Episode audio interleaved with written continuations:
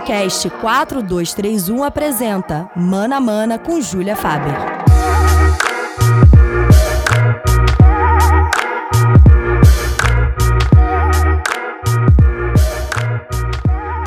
E aí, galera, está começando o quinto episódio do Mana Mana, o programa mais feminino do 4231. Esse é o primeiro episódio de outubro e não teria como eu não começar falando sobre um assunto muito importante, que é a conscientização sobre o câncer de mama. Esse movimento, conhecido como Outubro Rosa, tem o objetivo de compartilhar mais informações sobre a doença e promover uma conscientização sobre a importância da detecção precoce da doença. Porque muitas mulheres descobrem que tem câncer de mama quando já está em um estágio avançado e o tratamento acaba sendo muito mais complicado.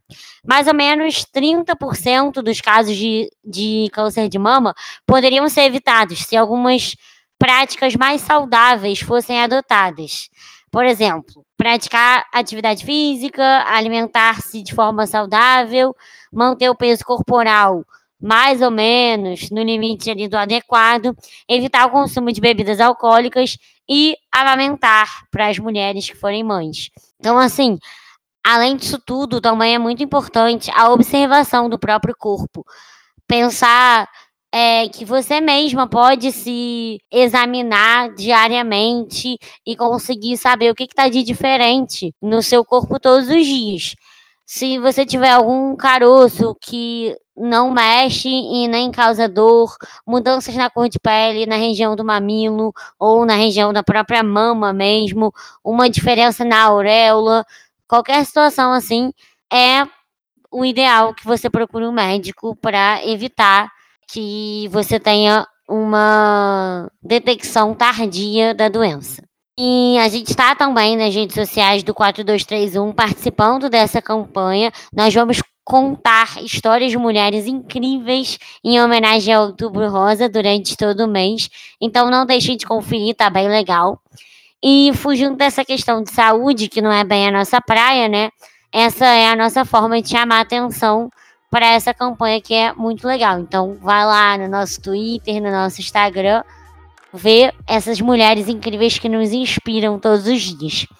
E nesse clima mais intimista, acho que a gente já pode começar, porque hoje eu não tenho nenhuma convidada especialíssima por aqui, vamos ficar só nós.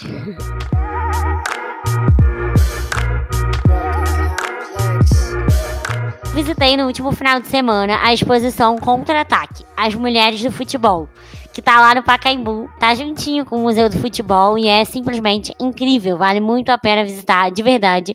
E aí nesse episódio eu vou contar um pouco para vocês como que é essa exposição e o que eu vou tentar fazer aqui é mais ou menos uma, uma união de informações da exposição, óbvio, e sobre o futebol feminino em si, mas é, sempre pensando nesses fatos que existem lá dentro da exposição, contextualizados em como estava o Brasil na época em que tal coisa aconteceu e buscando mesmo um contexto histórico da história do Brasil. Nossa, falei muitos históricos e histórias. É isso. E isso tudo para contar isso sem entregar tudo que está lá dentro da exposição, né? Porque eu quero mesmo que quem ainda não tiver visitado e tiver oportunidade, obviamente, tem que ir, porque tá muito legal, de verdade. E assim, logo que a gente chega, a gente já vê o primeiro conceito da exposição. A gente percebe que é bem mais que só uma exposição. É um manifesto em nome das mulheres que estão envolvidas com o futebol de alguma forma. Desde o momento que você entra no site da exposição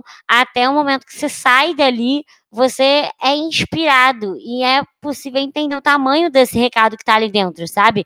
É um longo caminho que a gente percorreu, chegar e até uma exposição lado a lado do Museu do Futebol para contar a nossa história, que é a história do futebol feminino, é a prova de que o nosso futebol tem agora o seu espaço e vai crescer cada vez mais. E, assim, eu até queria agradecer a Bianca Michelucci do Jogadelas, que foi ela que foi comigo lá nessa exposição. Foi muito legal, de verdade. Foi muito bom. A gente foi também no Museu do Futebol, que também é outra experiência incrível para quem gosta de futebol. É muito bom, de verdade.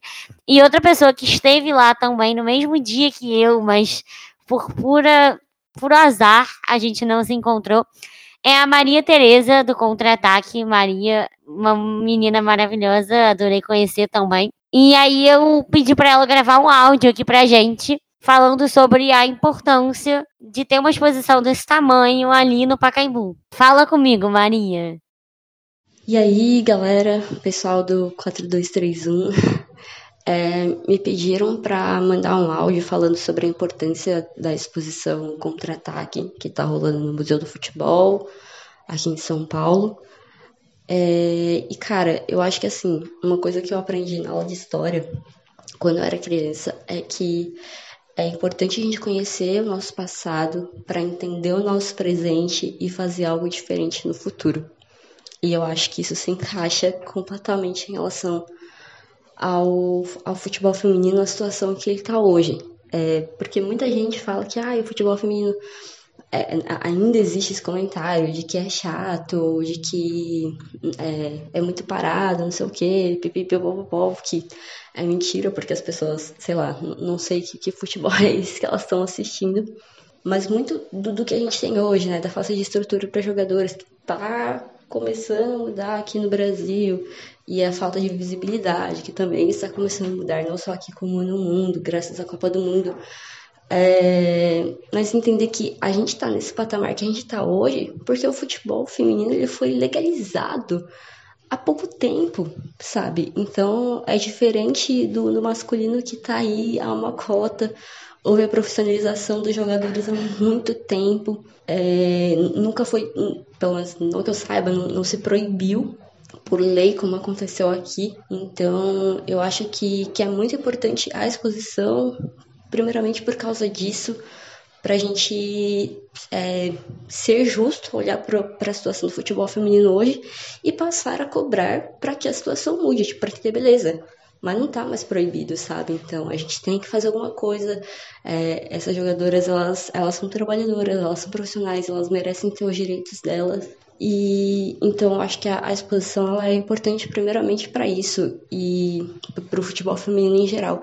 E eu acho que a segunda coisa que ela é um pouco mais pessoal, digamos assim, é o lance da memória afetiva, que eu acho que o futebol ele é tão é, um dos motivos pelos quais ele é tão forte no nosso país é a questão da memória, das lembranças que a gente tem de algum momento da nossa vida, principalmente na infância, de ver um título, de ver um jogo e tal, e você acaba se apaixonando por aquilo por causa desse momento. E já que a gente, a grande maioria das pessoas não teve esse tipo de memória, de lembrança, de jogo, de, de jogadora, uh, de campeonato, de alguma final sensacional, algo, sei lá, onde é que você foi no estádio. Agora a gente pode ter isso, tipo, de, de conhecer o que aconteceu lá atrás, que a gente não viu, e passar a querer criar essas memórias, viver isso e, tipo, talvez para os nossos filhos também. Eu acho que o futebol, o futebol e histórias, assim, tipo, histórias contadas são, são coisas que estão intimamente ligadas. E então acho que essas, esses dois pontos são que fazem essa exposição ser tão importante, tão necessária e por estar tão feliz de terem criado uma exposição tão incrível quanto essa.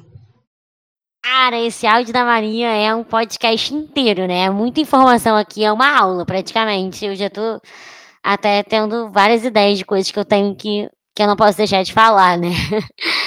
São muitos pontos importantes. É, uma coisa muito legal que ela falou é essa situação de criar memórias afetivas. Porque realmente eu acho que o futebol é muito feito de memórias afetivas, você lembrar daquele gol que aconteceu há 10 anos atrás e como eu fiquei feliz no dia, ou então aquele campeonato que eu vi a final no estádio com o meu tio, o meu melhor amigo, sabe? Isso é uma coisa que é, alia o futebol às suas relações interpessoais ou até sei lá, um carinho que você tem por alguém ou por alguma coisa, são momentos que ficam guardados, mesmo que você tenha ido sozinho ao estádio ou assistido o jogo sozinho, isso cria uma memória que vai trazer um sentimento de nostalgia, mesmo que não seja não tenha sido um jogo que o seu time ganhou, às vezes aquilo foi uma experiência boa de alguma forma, e aí isso realmente gera essas memórias afetivas que fazem fazem o nosso apego pelo futebol, de verdade. Eu, eu acredito que o tempo ele gera um apego maior, sabe? Então, assim, se eu parar para pensar no quanto tempo que eu já acompanho futebol, isso é um real motivo por eu ser tão apegada ao Fluminense, que é o meu time, ou a certos jogadores que eu vi muito tempo jogar. São várias questões assim que depois de muito tempo você realmente fica apegado. E quando isso é relacionado à família, fica ainda mais forte. E na minha opinião, com relação ao futebol, essa questão familiar é fundamental. Eu vejo que muitos dos meus amigos têm essa mesma experiência que eu. E isso não existe tanto no, no universo do futebol feminino, por ter uma história mais recente. Ainda não é aquela cultura familiar passada de pai para filho. Então a gente precisa gerar essas memórias afetivas de uma outra forma. Então, de repente, você que tem um filho pequeno, leva seu filho na exposição e ele já vai começar a entender a história daquelas mulheres importantes ou é, entender a história do Brasil no futebol feminino, que também é uma outra coisa muito legal, entender como tudo foi evoluindo, sabe? Já vai é um início de uma memória afetiva de quando você estava lá com a sua mãe no, na exposição contra-ataque, sabe? Então, assim, existe toda uma situação em torno do futebol feminino de você ter que se acostumar, se habituar a começar a assistir, e aí talvez o apego não seja tão grande por conta disso. Então, acho que isso que a Maria falou é, assim, fundamental. A gente começar a criar esse tipo de laço com o futebol feminino. E eu vejo que para mim é muito assim. A minha mãe, que é a principal responsável por eu gostar tanto de futebol, ela não assiste futebol feminino. Eu que tô agora levando mais ela para esse mundo. Mas ela não assiste futebol feminino, não tem esse costume. Então, realmente, a gente não tem juntas memórias com futebol feminino. Eu tenho agora mais com as minhas amigas por causa da Copa do Mundo, mas já é uma coisa muito recente. Não é aquela coisa que você fala, ah, porque naquele gol, não sei o quê. É totalmente diferente. Então, é uma coisa que a gente vai criando aos poucos. Eu percebo isso pelas pessoas da minha bolha, né? É claro que tem muita gente que vê futebol feminino já há muito tempo, mas ainda assim não é uma cultura ainda passada de pai para filho e etc. Já, então, encaminhando para exposição de fato, eu já vou começar com uma curiosidade muito legal que eu vi lá e que fiquei assim bastante impactada é que nós temos a primeira mulher árbitra de futebol profissional do mundo. Assim ela é considerada a incrível senhora Leia Campos.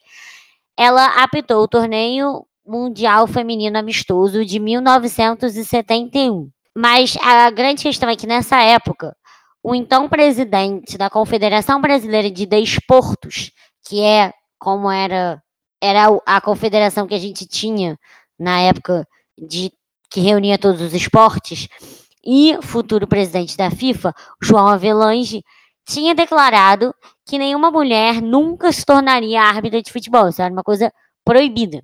E junto a isso, o título de árbitra da Leia não era reconhecido oficialmente, como não era nem permitido ser árbitra de futebol no Brasil, que dirá uma mulher faria um curso para ser árbitra, né? Ela era formada pela Federação Mineira de Futebol na década de 60. E mesmo assim, ela foi convidada pela FIFA para apitar esse torneio amistoso, mas era um torneio mundial de futebol feminino. E aí ela recorreu ao então presidente do Brasil, o Médici. Sim, o Médici.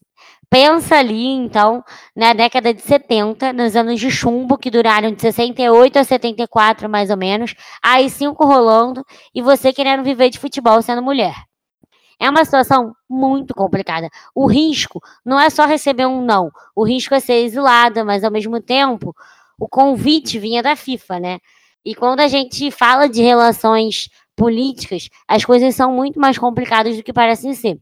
Então, pensando numa entidade internacional e na quantidade de regras que a Leia já tinha burlado para chegar ao sonho de ser árbitra de futebol, em algum momento em que o futebol era proibido no país, de fato, futebol feminino nessa época era proibido, então, são muitos fatores que dificultam esse caminho da Leia. Mas foi assim que ela conseguiu. Ela pediu permissão ao Médici, que era o atual presidente, e conseguiu ser árbitra de um campeonato mundial. Ditadura, futebol feminino proibido, árbitras mulheres proibidas no Brasil. é muita coisa que essa mulher lutou contra. Isso torna essa conquista imensa, sabe? Leia Campos, mais uma das mulheres que entram para a lista de mulheres brasileiras incríveis, sabe? Foi que mulher. E assim, essa foi só uma das histórias que eu passei a conhecer lá na exposição, porque tem história de jogadores de futebol que marcaram a seleção e fizeram muito também fora de campo. Conta a história de fato da construção desse nosso futebol feminino que a gente tem hoje. E ainda seguindo nessa linha do tempo, de quem veio dos anos 70, anos que a ditadura estava muito fechada e rigorosa. Anos que era de fato inconcebível uma mulher jogar futebol, ambiente que ela não era bem-vinda, nem como jogadora e nem como árbitra. Finalmente, em 1983, a gente deu um passo enorme, o futebol feminino foi regulamentado, sim. Só em 1983, nós mulheres passamos a poder jogar futebol. Isso chega de uma forma muito especial, em um momento igualmente especial porque era o fim da ditadura, um sistema que já estava desgastado. É o surgimento de muitos movimentos sociais que marcavam o Brasil. O início da década de 80, para você assim lembrar aí de quando você estudou a história do Brasil na escola, é a história, o início da década de 80 ele é marcado como o início de movimentos sociais. Com o nosso próprio presidente Geisel falou antes, ela era uma abertura política lenta, gradual e segura. Era isso que a gente estava passando nesse momento. E o brasileiro precisava entender ali qual era o seu lugar na política, como é que funcionava de fato essa coisa que chamavam de democracia e qual era o papel de cada cidadão. É, e é com esse pensamento que o futebol feminino é regularizado. É com esse pensamento de movimentos sociais, de vamos mudar isso aqui que está acontecendo, a gente já entendeu que isso aqui não vai dar certo e que não é assim que a gente quer viver, é com esse pé na democracia que o futebol feminino é regularizado. E assim, muitos campeonatos surgiram no Brasil todo e até campeonatos escondidos vieram a público como algo que estava engasgado para as mulheres há mais de meio século, né? Vamos pensar desde a década de 30, mais ou menos, isso já estava ganhando força. Então, meio século de de luta, né?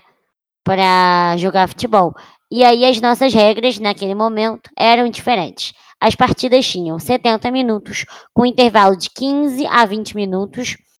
A bola era mais leve que a do futebol feminino, também era proibido cobrar a bilheteria dos jogos e as jogadoras não poderiam trocar de camisa com as adversárias depois ou no intervalo dos jogos. Essas regras mostram que o futebol permitido estava longe de uma profissionalização, não é? é? A falta de bilheteria dificultava o investimento dos clubes que já eram bem estruturados, né? Já tinha mais de 80 anos de clubes de futebol no Brasil, então eles já vinham muito bem estruturados, mas sem poder cobrar bilheteria, não tinha muito como ganhar dinheiro com esse futebol feminino, e aí assim dificultava né? É, e essas adaptações colocavam as mulheres em uma situação de inferioridade física muito grande. E é assim que nós estamos evoluindo até aqui, até onde a gente está hoje, né? E aí, uma coisa que é muito importante que fique claro em todo esse contexto é que tudo que a exposição conta te causa reflexão. Você não está ali só para ler todas as informações que estão nos painéis e que estão expostas. Você está ali para refletir sobre como era o futebol e como ele é hoje. De forma geral, não só o futebol feminino. Porque uma coisa reflete na outra. Isso não, não só diz sobre futebol, mas diz muito sobre a nossa sociedade, quem nós nos tornamos. Tivemos uma Copa do Mundo televisionada, temos um horário fixo de futebol feminino na TV aberta, todo domingo, às 14 horas, e nós temos a maior jogadora de todos os tempos. Mas e aí? Será que isso tudo é suficiente? Não, não é. A gente vai continuar lutando sempre, mas todas essa, toda essa evolução do futebol, ela diz muito, de verdade, sobre a nossa sociedade e sobre a aceitação que a gente vai tendo ao longo do tempo de algumas coisas que a gente não estava acostumado. Porque não é uma questão de futebol não ser para a mulher É uma questão de que por muito tempo isso não foi costume. E aí agora é. E a gente vai aos poucos entendendo isso e levando com naturalidade. Não é muito difícil a gente olhar para trás e ver com muita clareza o caminho que a gente está seguindo. Tendo esse caminho bem claro, iluminado, eu vejo que quem ainda acha que mulher e futebol não combinam, quem acha que feminismo não serve para nada e é feito de mulher escandalo escandalosa, na, é, feminazi, que precisa rever essas partes da nossa história sabe? Quem ainda acha isso realmente precisa rever algumas partes da nossa história, precisa rever que todo esse caminho foi trilhado com muito respeito e com muita luta, sabe? Tudo que a gente conquistou em apenas 36 anos de futebol feminino permitido não pode ser diminuído. E esse é o recado que a exposição Contra-ataque às mulheres do futebol quer passar para quem abre o coração para ir lá assistir com toda a sua alma pronta para entender o futebol feminino de verdade. Eu acredito muito que quem vai lá, quem se dispõe, é porque realmente está indo de coração aberto para entender toda essa história e todo esse caminho que a gente passou. E realmente ter o futebol regularizado ali naquele momento, de volta dos movimentos sociais, é assim perfeito e combina muito com essa nossa luta diária, sabe? É muito legal ver isso. E eu não quero ficar aqui, né, dando um milhão de spoilers, mas a exposição continua até o dia 20 de outubro e vale muito a pena ser vista. Acho, inclusive, que deveria ser lapidada para se tornar uma parte fixa do Museu do Futebol, que fala muito pouco da história do futebol feminino aqui no Brasil. Seria bem legal trazer essa exposição também para o CCBB, que é o Centro Cultural do Banco do Brasil, aqui no Rio, e também para outros museus ao redor do Brasil, como algo temporário mesmo, porque a gente precisa contar essa história para que muitas pessoas vejam, assistam com toda certeza. E além disso, o ingresso é só 15 reais, a meia 7,50. Cliente Itaú também paga meia para minha felicidade, já que eu não pago mais meia. E aproveita para ir na exposição e no museu, porque já fecha o roteiro dos apaixonados por futebol com chave de ouro mesmo. Dá para gastar umas 3, 4 horas ali com facilidade. E ainda me disseram que na terça-feira é gratuito. É um espaço assim que realmente exalta o feminismo, nos fascina por essa pegada de desconstrução que ele tem. A gente que curte futebol sabe que esse universo tão masculino precisa dessa desconstrução. E é isso que a gente está fazendo, todo mundo já sabe. Eu estou aqui essa última fala é praticamente bater na mesma tecla, mas é uma tecla que precisa ser afundada, porque muita gente realmente não entende. E a gente, claro, não poderia entrar no mês de outubro sem exaltar o futebol feminino de forma alguma. Então, eu quis fazer esse episódio sobre a exposição com o intuito de mostrar mesmo o quão enorme é a nossa história do futebol feminino, a história que o Brasil construiu acerca do nosso futebol, que o Brasil construiu com o futebol de forma geral, o jeito como o futebol chega no Brasil é lindo, a história que a gente traça até hoje é maravilhosa. E eu espero que eu esteja de verdade contribuindo para isso, porque é o esporte que chegou aqui como muito elitizado e aos poucos ele foi se popularizando e ganhando gosto das pessoas. E agora, por mais que muita gente queira que ele volte a ser de elite com esses ingressos extremamente caros, a gente sabe que já era, porque caiu no gosto do povo. A galera abraça futebol. Na Copa do Mundo vai todo mundo pra rua. Mesmo que a gente não tenha o estádio, porque é muito caro, a gente vai ter outro jeito de ver futebol, vai ter é, gente jogando futebol na praia e em cada esquina que tem uma quadra municipal vai ter gente jogando futebol, porque o Brasil de fato é o, o país do futebol. Então não tem como a gente querer, não tem como ninguém querer tolir isso da nossa sociedade, que é tão parte da nossa cultura.